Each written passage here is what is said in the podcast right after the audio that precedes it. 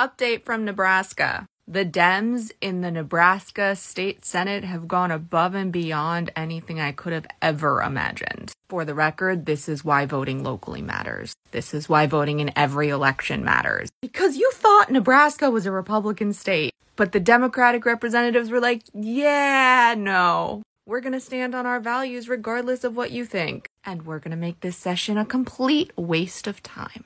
And there are like really important things that actually have to be passed.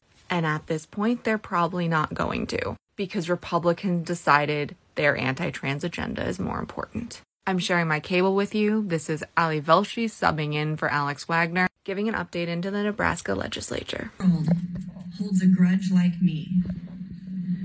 And no one in the world cares less about being petty than me. I don't care.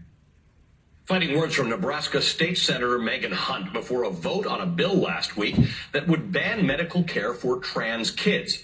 Kids like Senator Hunt's own son. Democrats in Nebraska in the legislature are waging a remarkable, waging a remarkable fight against this bill. It started with Senator Machaela Cavanaugh vowing to bring Nebraska's legislative session to a standstill. She and Democratic allies are now filibustering every single bill this session unless the Republican led body decides to drop this anti trans bill. Last week, the Democrats agreed to one single vote to give Republicans a chance to take a stand against the anti trans bill, but they voted to advance it instead. So, Nebraska Democrats vowed to take up their filibuster again today, and Republicans tried to get around them by changing the rules to make it harder to filibuster, but the Democrats were undeterred.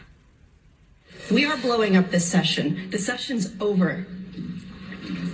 The session's over and it's on your terms because the terms were made clear to you for the last four to six weeks. And you ignored that. You didn't care.